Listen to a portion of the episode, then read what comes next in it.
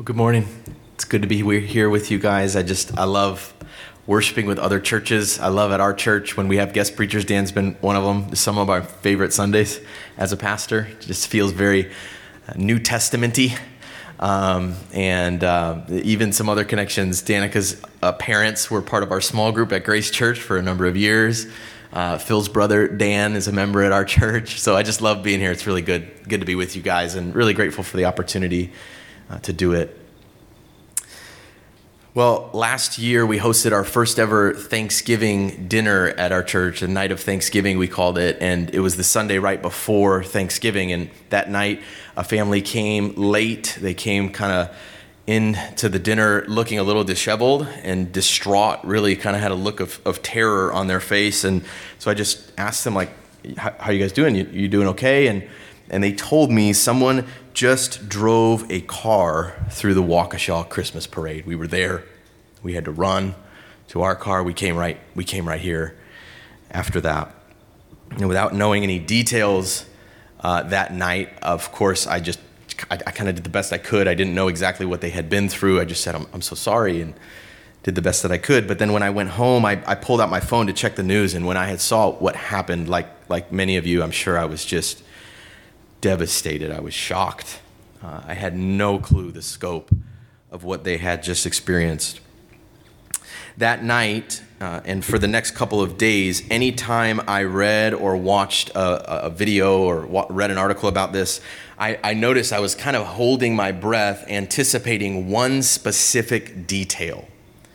And that was Did any children die? I didn't put much thought into it at the time or stop to consider why that particular detail was so important to me. But in hindsight, I think it's because, of course, the idea of anyone suffering in this way is terrible and it's tragic. But the idea of a child being brutalized at a Christmas parade is just unthinkable in, a whole different way. Eventually, I saw a press conference in which the chief of police listed the names of the victims and their ages. Uh, and I held my breath again as, as I heard him say Virginia Sorenson, 79. Leanna Owen, 71. Uh, Tamara Durand, 52. Jane Kulich, 52. And Wilhelm Hospel, 81.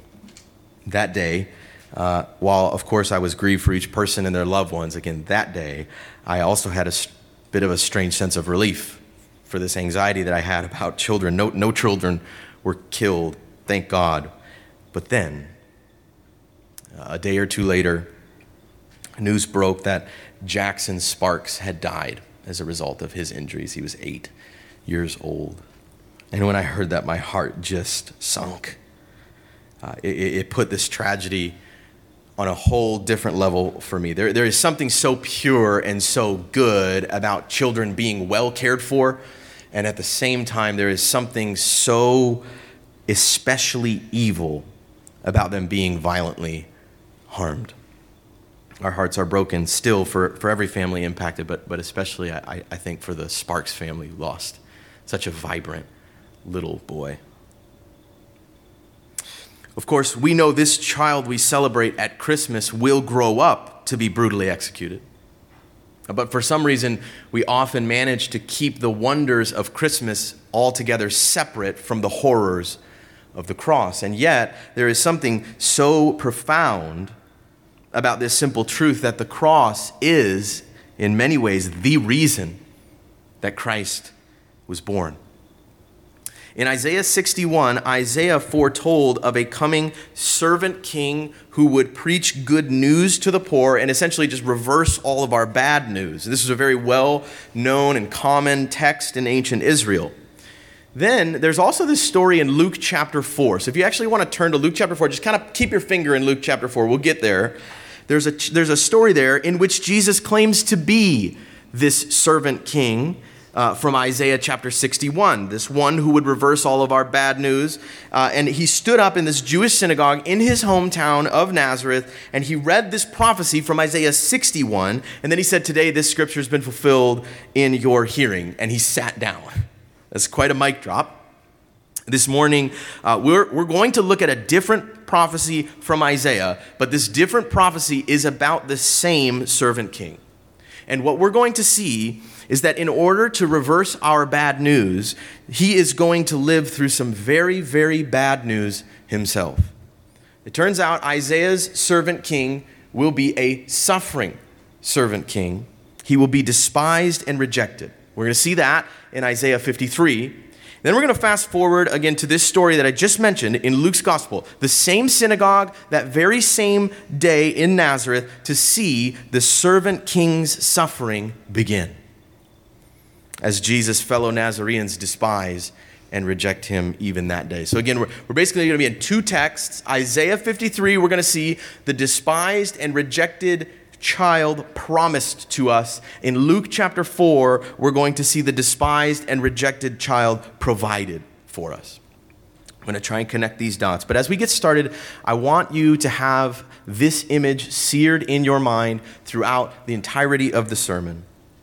I want you to picture Christ born in a quiet little unassuming manger, cooing and crying uh, on the morning of his birth, just destined to be despised and rejected.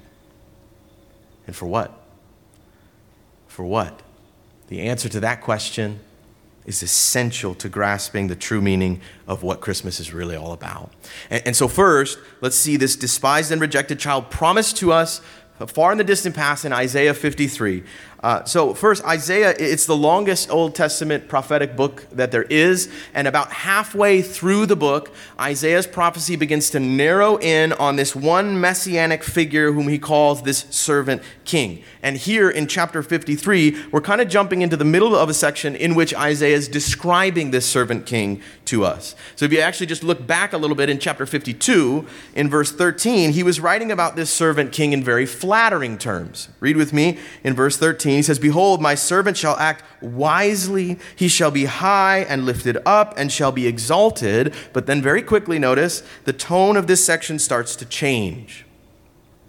As many were astonished at you, it says, his appearance was, was so marred beyond human semblance and his form beyond that of the children of mankind, so shall he sprinkle many nations. So now all of a sudden, Isaiah is describing this servant king being, in effect, basically brutally assaulted in some way, to the extent that even he, he, he was so marred, it's hard to tell that he was human. And yet, in this way, Isaiah says, He shall sprinkle many nations, presumably with his blood. This is a reference to the Old Testament sacrificial system in which priests would often sprinkle the blood of animal sacrifices on the altar in order to cleanse and atone for the sins of the nation of Israel. But apparently, notice this servant king is going to use his blood to sprinkle, quote, many nations. That is, not just the nation of Israel. And Isaiah explains how strange and unexpected this will all be to so many people. And in our passage today, 53, starting in verse 12, he explains why it's going to be so unintuitive for so many. And here's why it says, For he grew up before him like a young plant and like a root out of the dry ground. If you ever planted plants or seeds, you kind of know it's like it's not really that eventful to watch it grow up. It just kind of happens slowly but surely over time. And he says, he continues, he says, He had no form or majesty that we should look at him, and no beauty that we should desire him. And so, on one hand, uh, this great servant king, Isaiah wrote about or will write about in chapter 61, the one who will eventually come to, to, to reverse all of our bad news of God's chosen people and bring peace forever. And, and that's the king that we're talking about. And yet, on the other hand, when he comes, most people won't even believe it. If they notice at all, he will not enter this world with a big bang. This king will not enter this world with a loud military parade. That's not the kind of king that he is. He will enter this world like a little unassuming plant, just kind of sprouts right up out of the ground, easily missed. And not only will people miss him or misunderstand him, but when he comes, it gets much worse than that. Look with me at verse 3. He was despised and rejected by men, a man of sorrows, acquainted with grief, and as one from whom men hide their faces, he was despised, and we esteemed him not. This king will not be honored and glorified when he comes. He will be despised and rejected. He will not be a man of power, acquainted with fame and fortune. He will be a man of sorrows, acquainted with grief. He will not be the kind of guy you want to associate with in order to boost your social status. He will be the kind of king from whom men hide their faces in, in embarrassment, in, in disgust. We will esteem him not. But then listen to the greater spiritual purpose of all this. And in particular, as I read this, listen carefully to who he will come and suffer for. Look with me at verse 4. It says, Surely he has borne our griefs and carried our sorrows, yet we esteemed him stricken, smitten by God, and afflicted. But he was pierced for our transgressions and crushed for our iniquities. Upon him was the chastisement, which basically just means the beating that brought us peace, and with his wounds we are healed. So it is not that this suffering king would come to suffer for no good reason. In fact, we are the very reason he would come to suffer. He will come and suffer in our place for our transgressions, for our iniquities, so that we will be healed. His beating, his rejection will bring us peace. And in case we didn't quite catch that, uh, Isaiah clarifies and summarizes the servant king's mission again here in verse 6. He says, all we, like sheep, have gone astray. We have turned every one to his own way, and the Lord has laid on him the iniquity of us all. The essence of sin is that, is that we have rejected God's ways. We have insisted on our own ways. And this is, according to Isaiah, the spiritual condition that marks our world. It is the spiritual condition that marks everyone in it we have turned everyone to his own way. And notice God's solution to this problem. He has laid on him. That is, he has laid on this suffering servant king the iniquity of us all. Imagine every terrible thing we've ever thought, every terrible thing we've ever done or said. Imagine all of our stubborn sheepness Imagine all of our self exalting folly, all of our sin, period. In the suffering and rejection of this servant king, God has laid all of it upon his shoulders. So it is not that this servant king would come to suffer by accident.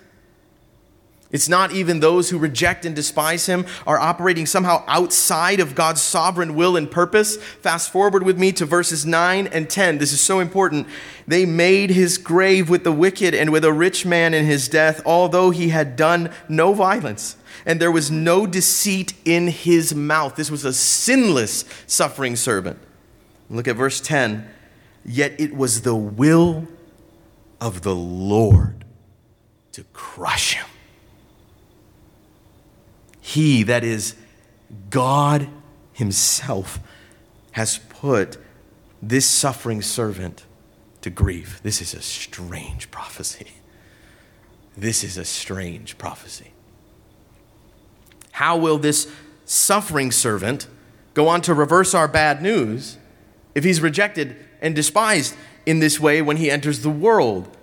Uh, that was a great mystery to many who would have read this for many, many years and then the suffering servant came to show us exactly how it would work. Here, I want you to flip, if you got your finger still in Luke 4, we'll go to Luke chapter 4. Here, we're going to see this despised and rejected child provided to us. Provided. Again, for our purposes, we're gonna we're kind of jumping into the middle of this story, and so it's gonna be helpful to just refresh where we are. Again, Jesus was attending a worship service at, at, a, at a synagogue in Nazareth. He had just gotten up and read this old prophecy from Isaiah 61 about reversing their bad news, bringing good news to the poor, and then he claimed to be this servant king. In no uncertain terms, when he stood up and he basically said, Today this is fulfilled. In other words, here, here I am. I'm here. I'm the one Isaiah was speaking to. And then he sits down. And at first, we see in Luke that, that the Nazarenes were actually kind of compelled. They were a bit impressed by what he had to say. If you look at verse 22, it says, They spoke well of him and marveled at the gracious words that were coming out of his mouth. So they were at least amused, right? They were entertained at this idea. Oh, okay, cool. Maybe this is maybe this is the servant king from Isaiah, right? But then a seed of doubt began to take root in them, and they said, Is not this Joseph's son? In other words, don't we know this kid? Uh, uh didn't he grow up among us? Isn't he basically one of us? And okay, so this is where we're picking up in the story today. That's the, that's the moment we're coming to now. Right as Jesus begins to sense their doubts, here's what happens next. To address their doubts, he says in verse 23 Doubtless you will quote me, will quote to me this proverb Physician, heal yourself. Uh, what we have heard you did in Capernaum, do here in your hometown as well. In other words, he's saying, Hey, I, you know, I bet you guys are a little skeptical, aren't you? Uh, I bet you guys want me to do some magic tricks here to kind of add to my credibility a bit. But then to turn the tables, Jesus cites two fairly obscure Old Testament stories very briefly. And so just let's read these together and try and get a sense of why he would do this. It's in verse 25 to 27. He says, But in truth, I tell you, there were many widows in Israel in the days of Elijah when the heavens were shut up three years and six months, and a great famine came over all the land. And Elijah was sent to none of them, but only to Zarephath in the land of Sidon, to a woman who was a widow. And uh, there were many lepers in Israel in the time of the prophet Elisha, and none of them was cleansed, but only Naaman the Syrian. So I want you to notice in, both of these cases, first, God is reversing someone's bad news. Uh, he's bringing good news to someone through a prophet, uh, just like Jesus claimed he was here to do from Isaiah 61. And in both of these cases, in both stories, notice not everyone's bad news is reversed. This, is, I think, is Jesus' point. God specifically chose in these stories to help certain people. And it seems like Jesus' point here is to say basically, listen, God is not obligated to reverse your bad news just because you're part of this covenant nation of Israel. That's not how it's worked. He does choose some and not others. He always has. He is a sovereign, electing God. And, and so the question that morning was not basically, should you receive me, Jesus, uh, as if he was sort of on, on the hot seat that morning. No, the question was, Will you receive me? Because it was ultimately the people of Nazareth that morning who were, if you will, on the hot seat. He just came, he said, I've told you, the prophecy is fulfilled in my reading of it. I'm him, I'm here. It's been pointing to me all along. Now it's your turn, he's saying, to respond. It is your move. Will you receive me as this servant king that Isaiah foretold, or will you reject me? And their answer is quite clear. If you look with me at verse 28. When they heard these things, all in the synagogue were filled with wrath. And they rose up and drove him out of the town and brought him to the brow of the hill on which their town was built, so that they could throw him down the cliff. But passing through their midst, he went away. The members of Jesus' very own community reject him and despise him, even to the extent they want to kill him right then and there. They want to throw him off this cliff. But apparently, this, the sovereign God who's orchestrating all of this says essentially, no, it's not time, right? We, we don't know why or how this worked. It doesn't really tell us. We're meant to, I, I think, wonder, but somehow um, he, he went away, it says. He passed through their midst. Now, you may have noticed that Luke does not come right out and say here that Jesus is the suffering servant of Isaiah 53. But we remember, he did just claim to be that servant because the Isaiah 53 servant king and the Isaiah 61 servant king are the same figure, the same servant king. Not to mention, of course, we know how the rest of this story will go. This will not be the last time Jesus is despised or rejected, he will keep insisting that he is God's anointed king. He will keep insisting that he is not there to reverse everyone's bad news. he will keep infuriating God's covenant people, especially the elite and powerful among them, until in Luke chapter 2, we read this. I'll read it for us. Chapter 22. It says, Now the men who were holding Jesus in custody were mocking him as they beat him. They also blindfolded him and kept saying, Prophesy! Who is it that struck you? They said many other things against him, blaspheming him.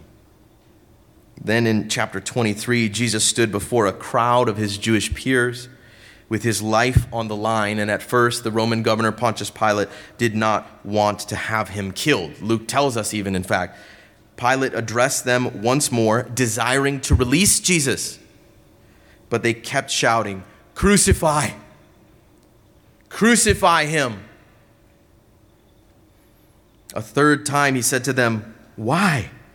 What evil has he done? I have found no guilt deserving of death. I will therefore punish and release him. But they were urgent, demanding with loud cries that he should be crucified, and their voices prevailed. Church, as, as we read that, in, in the Gospel of Luke, these ancient words from the prophet Isaiah should be ringing in our ears. They made his grave with the wicked, with a rich man in his death, although he had done no violence, and there was no deceit in his mouth, yet it was the will of the Lord to crush him. He has put him to grief. And so, what do these passages teach us? Uh, and in particular, what do they reveal, if you will, about the, the meaning of Christmas? I, I think what we see as we consider these two passages is that Jesus was born to be rejected so that we can be accepted, namely, of course, by God his Father. In a sense, he was born to be despised by us.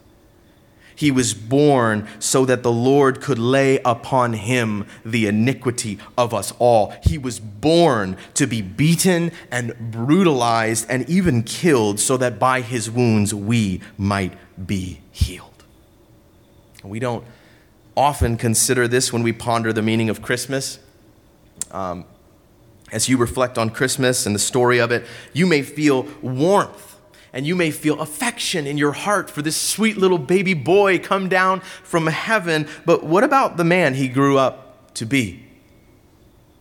And what about the teachings that wound him wound up placing him on the cross? What about his claims that he made about, about our sin and about our need for a savior? Could it be that we, we don't really adore this child as much as we like to think this time of year? Especially not when he grows up and shows up in our synagogue making all kinds of demands on our lives. In our passages today, we can see that some of the people who were closest to Jesus, some of the people who, in, in many ways, you, may, you might say should have probably received him, wound up despising and rejecting him. But more importantly, we also see, I think, a few examples of why that is sometimes the case. Why might we despise this child who was born at Christmas. This is what I want to consider for the rest of our sermon here today. And I want to share three reasons, possibly, that we might actually despise this child uh, as we prepare to celebrate his coming. The first reason we might despise him is because he has become familiar to us. He's become familiar. Uh, maybe you've grown up in a Christian home. You have faithful Christian parents who took you to church every Sunday, and they still go to that same church every Sunday. Um, every year around this time, you're always part of a, of a nice Advent series that touches on a lot of the same themes and even with the same imagery, phrases, songs, even smells. For as long as you can remember, you've been in a small group. Uh, you uh, may uh, have the frequency kind of go up and down, but you've always wanted to have a, a faithful rhythm of Bible reading and prayer. You, have been a member of, of a church. You've always served on a team. But with all the time and with all the energy that you've invested in Jesus' direction over the years, your walk with Christ and the, and the Christian life in general just feels very familiar to you. Christmas does not feel like the joyous celebration of some heavenly, eternal, all sufficient king. It feels a little bit more like watching a plant grow up out of the ground. Great. The novelty has worn off, the enthusiasm is gone, and a kind of cynicism has maybe set in. Uh, you, you put up with spiritual conversations, but if you're really honest, they kind of just annoy you. And deep down, inside, even though you are a regular, you're always here at this Nazarene synagogue every week in, week out, and yet there is little affection for Christ in your heart. In all of our religious devotion, could it be that Jesus is so familiar to us that we esteem him not? Have we forgotten that this child was born to be crushed for us? Have we forgotten that his body miraculously knit together in the, in the womb of Mary by the power of the Holy Spirit? That body would later be spit on and whipped and nailed to a cross, that it would be pierced with a spear and laid in a tomb because of our transgressions and our iniquities, because we, like sheep, have gone astray, every one of us. Or maybe you really never knew these things. Never really contemplated them. You've probably grown up your whole life decorating a Christmas tree and singing songs about a man who was born, that man no more may die. But it is just now beginning to dawn on you at this point in your life that it was your sin, the rebellion in your heart, that was the very reason he was born to be brutally rejected and despised in this way. Church, what we see, I think, here is that this child was not just born to be our buddy. He's not just some casual acquaintance like a family friend. He's not just Joseph's son. He's not Joseph's son at all. This is the son of the living God. And he was born to be crushed for us. And so, will we prepare him room this Christmas? Will we bow before him in adoration? Or will we kind of just roll our eyes, dismiss it all, and move on? Yeah, I get it. Jesus, Christmas. Okay, come on, let's get to January. This is the first reason we might despise this child because he's become too familiar to us. Another reason we might despise him is that he's not what we were expecting. Maybe you thought a king would come. Might be great. But you didn't think it was going to look like this. Uh, maybe you signed up for this Christianity thing expecting it to make your life more easy. Uh, maybe you made somewhat of an emotional decision to sort of identify with a, as a follower of Jesus along the way uh, because you really loved the idea that he came to reverse our bad news. That sounded great to you. And at first, when he got up to read that prophecy and he claimed to be your servant king, at first you spoke well of him and marveled at the gracious words that were coming out of his mouth, only to find later that actually following this Jesus is really, really hard. He has a way of challenging us convicting us, which is never comfortable. And by the way, in my experience, so do some of his people that we follow him with. They don't often uh, uh, affirm and, and appreciate us in the ways we might like them to. Not to mention, being a follower of this Jesus doesn't often gain us popularity contests in the world. Uh, maybe it's even created a new layer of tension for you in your family or in your workplace. And, and maybe as these expectations of yours keep getting violated, the truth is more and more you don't really esteem this Jesus quite as much as you thought you might. If following him is this hard, you might think, if it, if it stretches me this much and strains me, my goodness, maybe he's not worth my esteem. Uh, maybe I shouldn't come and adore him. You may be so sick of your unmet spiritual expectations, you, you're ready to throw him off a cliff this Sunday. Just give up on this whole project altogether. Church, when Jesus violates our expectations, and, and when we're disappointed in the Christian life, which is understandable, uh, rather than counting the iniquities of the church, for example, or counting the many costs that everyone who follows Jesus has to pay, instead, it helps, I think, to count our iniquities. To remember that Christ was born to bear them all. If our Christianity is more about our sort of superficial religious goals in life, like proving ourselves to our loved ones or gaining some kind of cultural power, whatever it may be, if it's about those things, then before long the varnish of our religion will wear off and our true colors will come through. We will grow bitter, we will grow cynical, uh, we will only see the burdens of following this Jesus and never the joys. And more importantly, we will lack faith in Christ for today, and we will lack hope in Christ for the future. Because the, the things we were expecting from Jesus are not quite the same things he came to give us, at least not here and not now. And the more this proves to be true, the more we will want to just throw him off the cliff.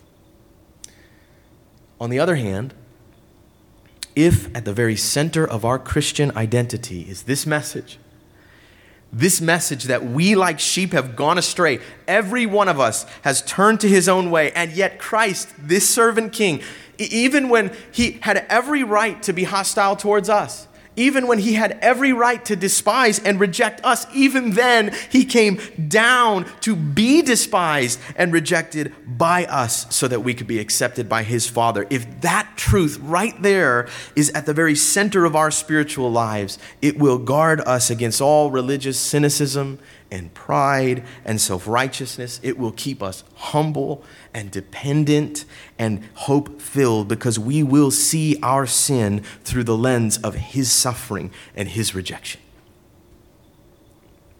But if this gospel is not the center of our spiritual life, if, if we build our Christianity on some other foundation, then following Jesus will constantly violate our expectations until eventually we just despise and reject Him altogether. One day, we'll hear the wrong sermon. Somebody will say something, it will fill us with wrath, and we'll just hit eject on this whole thing. We'll go deconstruct our faith on YouTube and apologize for being Christians, like so many are. Because we weren't expecting a Messiah who suffers and a Messiah who calls us to suffer with him, but this is precisely the problem. This is exactly the Messiah whom God has told us would come. Maybe at this point you're feeling a bit discouraged uh, because you're realizing you, you don't maybe adore this Jesus as much as you like to think this time of year. You can relate. Hang in there. Uh, there's one more reason we may despise him, and it might be pleasantly surprising to you. The final reason we despise and reject this Jesus in this way is because God knew that we would. God knew that we would and it was always part of his plan to redeem us. Here, I, I just want to talk about this profound truth that Christ's suffering and rejection by us was not an accident that God allowed. It was the very pinnacle of his plan to redeem us. He had done no violence, there was no deceit in his mouth, yet it was the will of the Lord to crush him. The Lord has laid on him the iniquities of us all. Church, th- this plainly is the doctrine of penal substitutionary atonement right there in your Old Testament. Penal simply means as a penalty for sin. Jesus substituted himself in our place to atone for our sins. He didn't just die for sins in theory. He died for the specific sins of specific people. He was pierced for our transgressions. He was crushed for our iniquities. This is precisely what he nailed to his cross. And so, listen, this is such great news this Christmas. As heinous as it is that we would despise this child, as evil as it is that we would reject him, as horrific as it is that we mocked him and we beat him and we killed him, in all of these things, God was working to redeem us. It was our sin that held him there until it was accomplished. And yet, his dying breath has brought us life. I know that it is finished. What, what we, as, as, as mankind, intended for evil, and, and not just evil, but the greatest of all evils, God has used for our ultimate good. Can you imagine? You will never find a better God. We will never find a better God than this despised and rejected child, this servant king. So if you're here today and you are weighed down by guilt because you have never really loved and adored this child in the way that you should, there is really only one response to that. It is for us to repent of our hatred of him is to repent of our turning to our own ways, to humbly receive the grace that he suffered and died to give us. This is why Christ was born to be despised and to be rejected so that we could be accepted by his Father.